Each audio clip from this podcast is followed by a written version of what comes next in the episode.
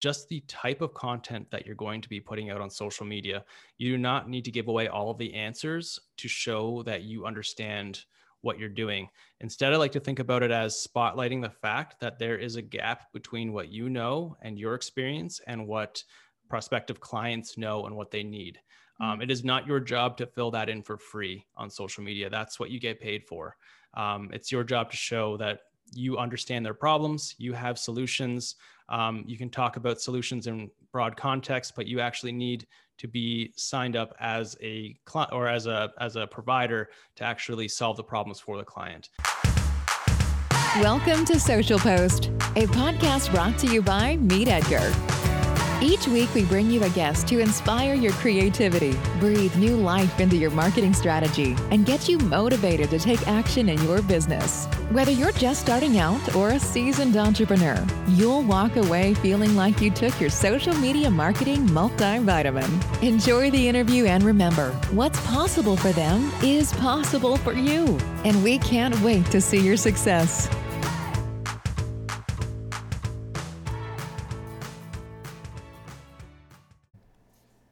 Today's episode is brought to you by Meet Edgar, the evergreen social media automation tool that refills itself. Josh is going to talk to you a lot about some great copywriting tips that you can put into action to really up-level the amount of people who are going to enjoy reading about your business. If you are someone who loves to have systems and you want to take these copy tips and put them right into a scheduling tool that'll send it out strategically on social media, head on over to meet edgar dot com to sign up for your seven-day free trial. Enter the code SOCIALPOST upon checkout to get a free month after that. And now let's hear it from Josh. Welcome back to Social Post, a podcast brought to you by the social media automation tool, Meet Edgar. Today, we are going to dive deep into copy. Now, you all know if you need to get your message out there online, copy is the way to do it. And we have an expert, Josh Garfalo, who has come to talk to us all about the subject. Now, he's the founder of Sway Copy, and he's worked with a lot of different SaaS companies, many that you know, like HubSpot, Wave, Hotjar, and Aweber. And he's really helped to have them convert their followers and convert people through copy in a really awesome way. So I'm going to pass it over to Josh to introduce himself a little bit further, and then we'll dive into some questions. So Josh, go right ahead. Yeah, so you did a pretty good job there already. I guess the only thing I would add is, uh, specifically, I'm typically working with, you know, the venture-backed companies or the successful self-funded companies. And in terms of what I do, it's uh, customer research, positioning, and then actually writing copy for, you know, those core assets that need to sell, which I think we're going to talk about today. So key website pages, landing pages, and of course, emails. Awesome. So I'd love just to start out with your story on why you think copy is so important for especially SaaS companies to pay attention to. What is it about some copy that really grabs people in and positions the company that people really want to dive deeper into that subject area versus some that might just have people leave a page really quickly when they come upon it? For sure. So I would say the biggest opportunity for SaaS companies, especially, and I mean, this is probably an opportunity across all the markets you serve, is the vast majority of people, and in this case, I'll talk about SaaS companies, are just copying the incumbents, the leaders in the space. Mm-hmm. And so they're not saying anything new. They're not actually resonating with their buyers. They're not, they're not taking a stand, standing for some things and um, not standing for others, creating that polarization, which always um, you know, causes discussions to erupt, whether good or bad. Um, so that would be the main thing right there, is just have the guts and the courage to actually position yourself intentionally, make it clear that you are one hundred percent right for some people, a very small amount of people, and terrible for everybody else, and be proud of that. And don't waver. Um, and, and don't look so closely at what the competition is doing, because you're just going to be late to that party rather than starting your own. I love that so much. This idea of having an opinion is so hard online because you want to like please everyone and not scare anyone away, but right. that sometimes it's hurting you so much. So that's a really great thing to keep in mind. And, now, and when sorry, it, I was just oh sorry, oh, go ahead. Go ahead.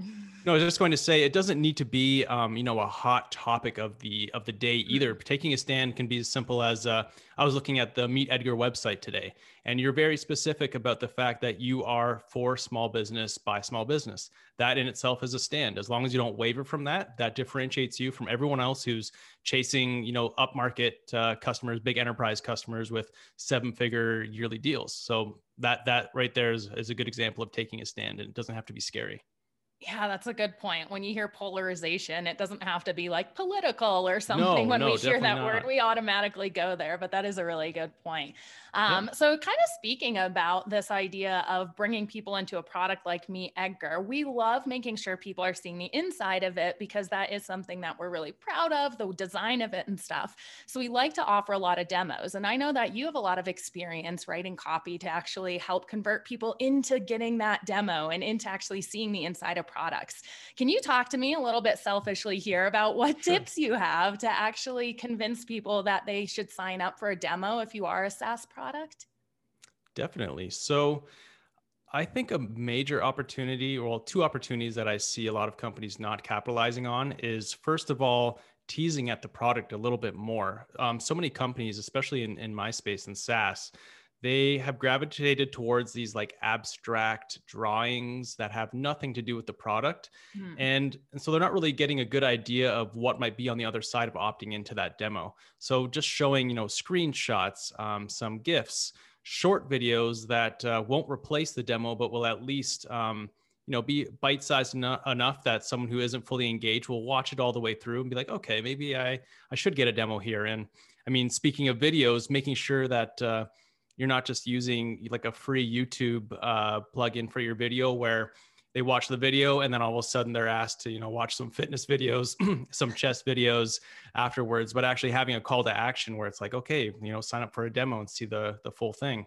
Um, so that would be one opportunity. And then the other one would be on your actual demo landing page, um, hint at some of the topics that you're likely to cover through that demo. You're not just going to sit there. I mean, if you're doing a good demo, you're not just going to sit there, take them through the product from A to Z without asking questions, learning about the business, relating the product to their actual challenges. So just hint at some of that. And um, which I guess the third option would be, if you watch recorded sessions of website video vi- visitors before they actually um, opt into the demo, you'll see that a lot of people, they don't read through your entire website before they click through that click through that to that demo page. So make sure you have at least a short summary on that page that talks a little bit about what the product is for those people who click through too quickly. And so you're not asking them to click back, learn more, and then click back to the demo page again. And uh, I guess demonstrate some authority on that page if you can as well, whether that's a testimonial, um, some logos, um, just something to show that the person who is on that demo page, who's thinking about opting in, they would be making a decision that a lot of smart people have already made before them. They're not doing something brave or new or risky. It's, it's the common thing to do, is to land on this page and opt in and have a great experience. Oh, I love that. Just making it feel like everyone else is doing it. You're part of this group. That's such a mm-hmm. smart way to use those testimonials and other places besides like just social media. So that's a really great tip. Now, a lot of the time, if we don't have a product, but we're trying to build an audience online before we launch perhaps like a SaaS product or a physical product, we're trying to position ourselves as an authority in that specific niche. Do you have any tips for people maybe just starting out on how they can really get their copy to position themselves as that expert and see themselves um, as someone that uh, someone would want to actually listen to and trust, so that when they have something to sell, people know that they're the person they want to buy from? Yeah, so I think this goes back a little bit to what we spoke about at the beginning of this, and that is to actually have the courage to stand for something. So mm. if you look at whether it's a web page, a social media profile, Um, you'll see people might start out with this idea that I am this someone, but then they're like, oh crap, if I say I'm that, then so many people aren't going to want to do business with me. So I'm also this, this, and this other thing. And if you want me to be, I'll also be, you know, this fourth thing as well. And as soon as you do that, you're lost. Um, so, so really ha- have the courage to stand for that one thing. And the way I like to think about it is, um, you know, what is the one topic or challenge that I want to be top of mind for? And I've can honestly say I've built my entire business just based on this idea. It's that if someone has ever met me or um, exchanged, you know, tweets with me, whatever it might be. If someone comes along looking for a SaaS copywriter or someone who's going to do some of that customer research that leads to copy, I'm top of mind for a whole lot of people. And so most of my business these days is, um, you know, referral based, just, just because I stand for something. And then once you've nailed that down, um, this is something where, you know, there might be some pushback, because I know a lot of people are really into sharing, you know, their entire life story on their, on their social media. And there are smart ways to do that. I think Laura Belgray spoke about that on your podcast. She's, she's especially smart at that. I'm not as good as her at this, but if you don't want to share your entire life story, this can actually work for you, because um, I think it's better to stick to a few core topics. Um, for the most part, you can sprinkle in some other stuff, but stick to a few core topics so that as, so, as soon as someone sees your name show up in their feed, they have at least an inkling of what you're probably going to talk about. And it's that repetition, um, different angles, building on it over years and years and years that, you know, you, you become this authority figure that stands for something, and you're top of mind for a whole lot of people for something specific.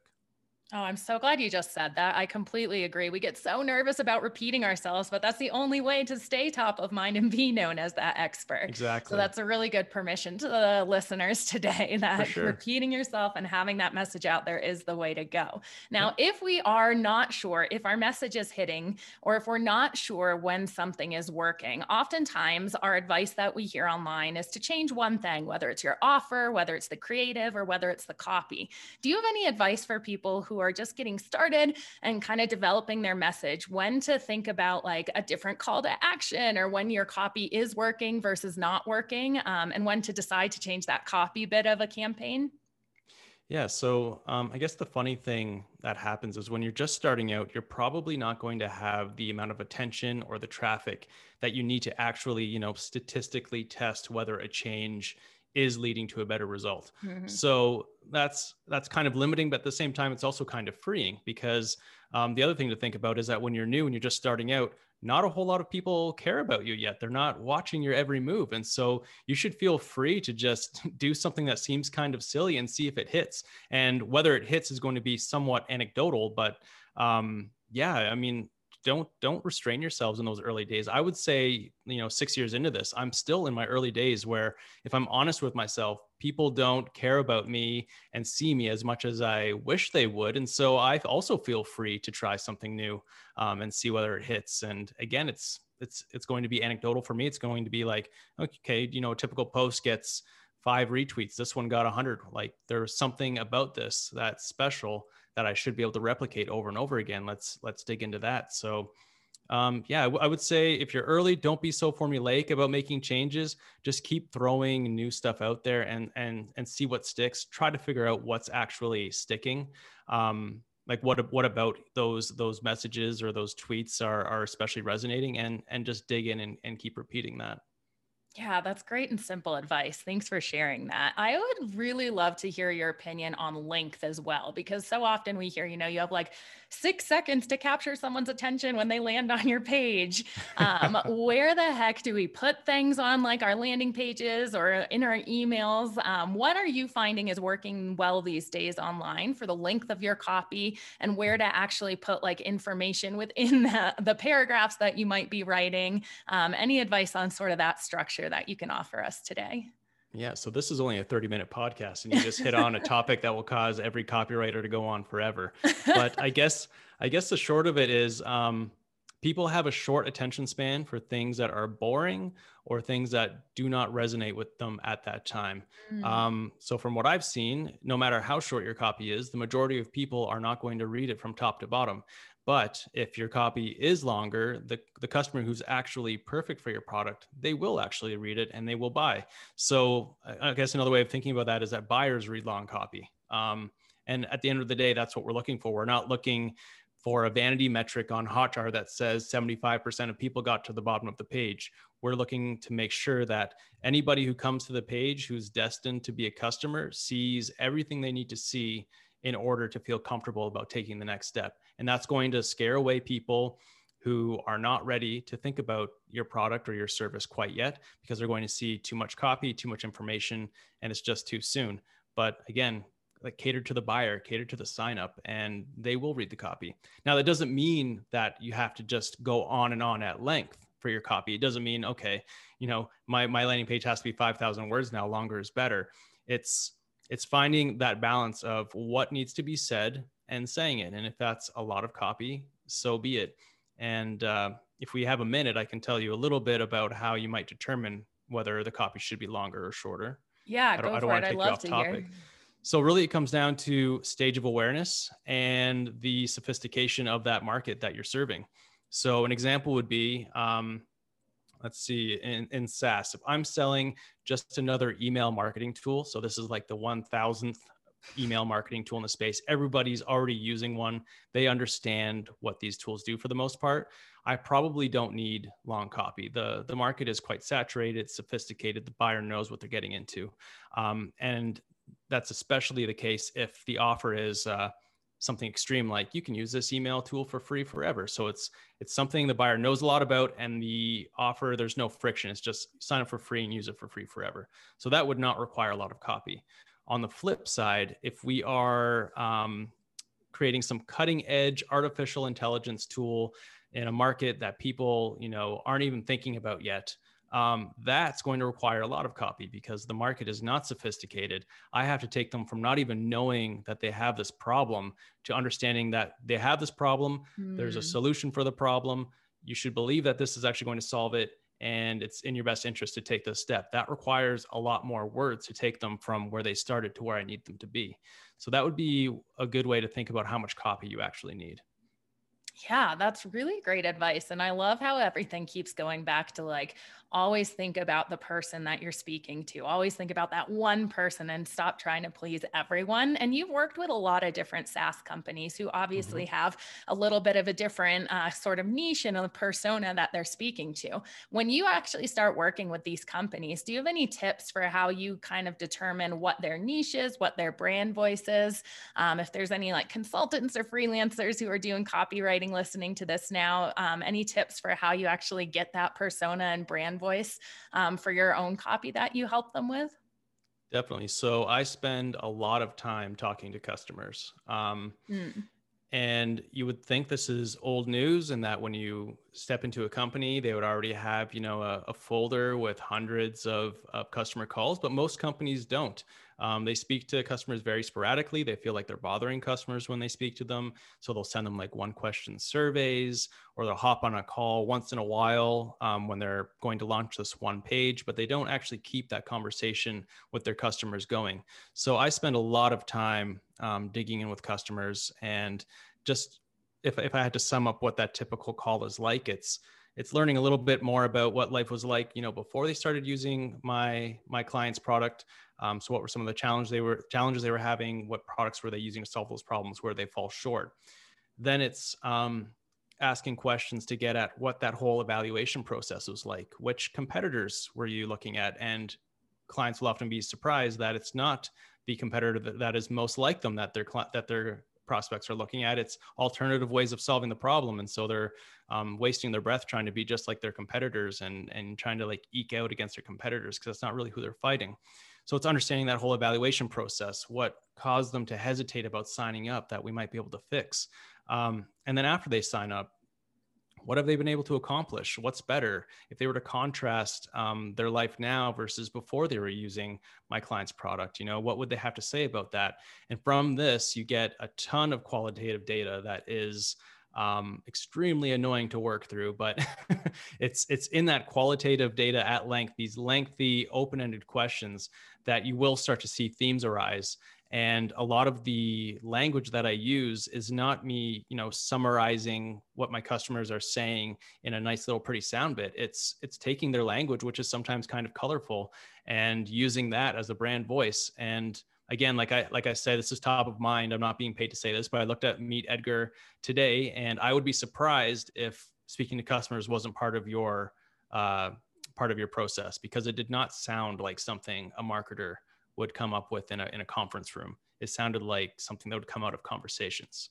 Um, so is that is that a good assumption? Do you guys speak to customers? Yeah, so we yeah. have uh, people from a lot of different teams work in our customer support box and do like calls mm-hmm. and stuff. So that voice is kind of disseminated across the product and across all the marketing site. Um, yep. And exactly what you said, we try to always reflect the language that we hear back onto the marketing site because people like that reassurance of saying like, yes, that is exactly what I hear. So that's a good catch for sure. Yeah, exactly. So I, I could tell right away that you definitely did that. And you can tell when companies don't. Um, they're they're scared to not have that polished marketing copy um, because because customers are never going to generate that kind of copy for you. Um, so yeah, it's digging deep in interviews. It's uh, surveys when you can't get on all those interviews. It's the chat box, like you said. Um, I love digging into customer support and customer success conversations and seeing what what's being said there. And yeah, it's it's not glamorous work, but it's it's uh, it's necessary. It's the only way really to create that unique voice. Yeah, I love that advice a lot. And it's almost, it's not glamorous, like you said, but it's almost the simplest way to get the best copy. Like you don't have to use a lot of brain power to find the perfect vocabulary. They're already giving it to you. So that's exactly. really excellent. Exactly. And the worst projects are when I don't have access to that, um, yeah. because that's when you're like sitting there and you're trying to be Don Draper, you know, coming up with creative ideas in your office. And you realize like, wow, I'm actually not that creative. I'm just really good at listening and getting that onto the page. So um, yeah, it's, it's, it's, It's a cheat code for sure. Nice. So one of the popular things that I hear a lot online these days is you need to st- tell stories in order to sell products. And it's this sort of like story selling sort of buzzword and really fun um, language that we're hearing. If someone is just getting started in the idea of like telling a story in order to market your business, do you have any sort of advice for how you can um, sort of get this framework properly done uh, in order to promote your business through stories? Yeah, I mean, personally, for my business, I don't do a lot of storytelling. Maybe I'll do some more at some point. I have worked in stories once in a while. Um, for clients, it's usually just, again, finding that thing that they stand for and then digging into it. So, you know, the why behind they stand for that thing. So an example, because I know people will be like, you know, my niche is boring. I can't possibly tell a story. So a recent example would be um, telling the story of a SaaS company in the enterprise tech documentation space. So that is not exciting. You'd think there would be no story that could be told, but we did. We we found the story. Their their whole thing is that they are the first enterprise cloud um, technical documentation service. And there's a whole story behind the consultants that started this company and why they went in this direction and why it's the future. And it's going to still be boring to ninety-nine percent of the people out there, but to their ideal customer, it's an exciting story that uh, shows that their market is going to be actually shifting. There's going to be a paradigm shift finally. So um, yeah. And then if, when we're talking about, you know, an individual telling a story, I guess the one thing that I will say is that if there's one mistake almost everybody makes when they try to tell a story, it's that they have way too much preamble at the beginning. Mm. And then the story's in the middle and you've already lost everybody by then. So start, just like start at the pivotal moment and, and work from there. And that's going to, you know, take you miles uh, further than trying to come up with some perfect little framework. Just fix that one thing about your story and you'll find that it, you'll at least get more people reading it because you're not going to lose them with this boring introduction. Yeah, great advice there. So to kind of wrap up this half hour, I'd love to end here with just some of your favorite tools that you use in your business or when you're writing copy or any like writing processes or any hacks that you found really make you productive or really make you more successful. Um, and if you can share anything that are like a non-negotiable tool that you feel like you use every day, whether it's for your writing or just for a tech business in general. Sure. Yeah. So I still get a lot done with uh, G Suite. I know that's a boring answer, but Not at I, all. I'm, I'm living in G Suite. Um, and then in terms of a non-negotiable like Calendly, um, I could not, I don't think I could go without Calendly for if you're in the, in the consulting business at all or a freelancer, um, switching to a calendar app, whether it's Calendly or something else, you're going to land so many more um, calls with people when you don't have that back and forth where you're going to lose people. Um, in terms of writing and note-taking, I use Bear app quite a bit. Um, I don't know if you've heard of that. And then uh, Things three I use for like my to-do list, my project organization. Um, in terms of writing apps, you know, I don't have a big repertoire. I'm Google Apps. Oh, I guess the other one, Balsamiq. So if you are a copywriter listening to this and you do not put your copy into wireframes, um, you are missing out. It's a, for one, it, it greatly increases your chances that a design team isn't going to look at your Google Doc with dense paragraphs and completely mess up the vision that you have in your head. So you can at least communicate your vision.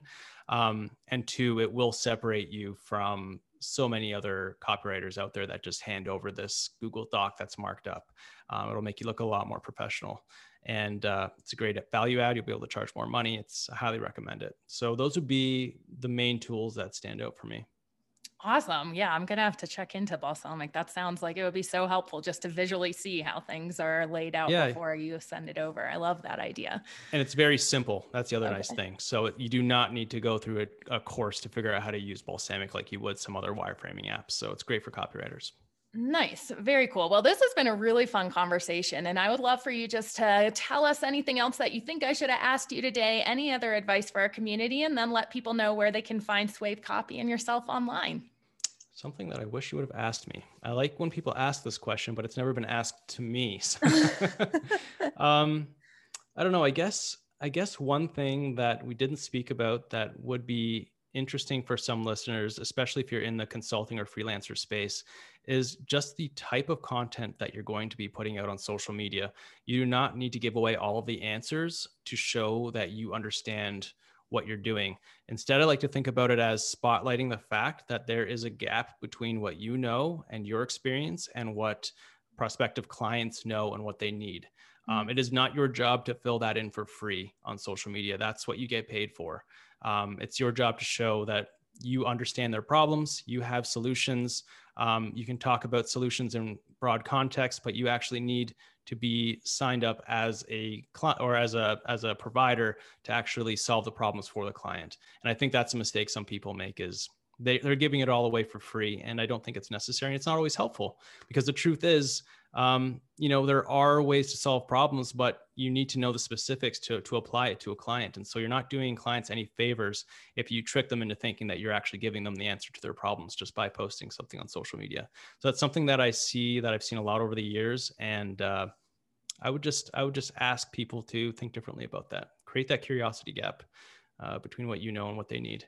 Um, yeah. So in terms of where to find me, we spoke a little bit about uh, positioning today. So I do have a free email course on that. It's uh, there's not even a sell at the end. I literally just put it together because I got tired of answering the same questions over and over again. So it's like nine thousand words on choosing a niche. So you can find that at swaycopy.com slash freelance dash as dash a dash business. Um, and that's also my website, sway copy dot com. And I'm at swaycopy on Twitter. Awesome. Well, we'll put those links in the show notes. Thank you sure. so much again today for your knowledge about really up-leveling our copy. Guys, if you have any feedback at all, please tag us on social. We are at Meet Edgar, and subscribe for a new marketing expert every Wednesday. Josh, thanks so much. Thank you. Thanks so much for tuning in, and be sure to keep the conversation going with us on social. We're at Meet Edgar on Instagram, Twitter, and Facebook. So let us know your biggest takeaway from today's episode, and don't forget to tag us. Visit w w w dot meet edgar dot com and start a free trial to up-level your social media marketing strategy today. Happy posting!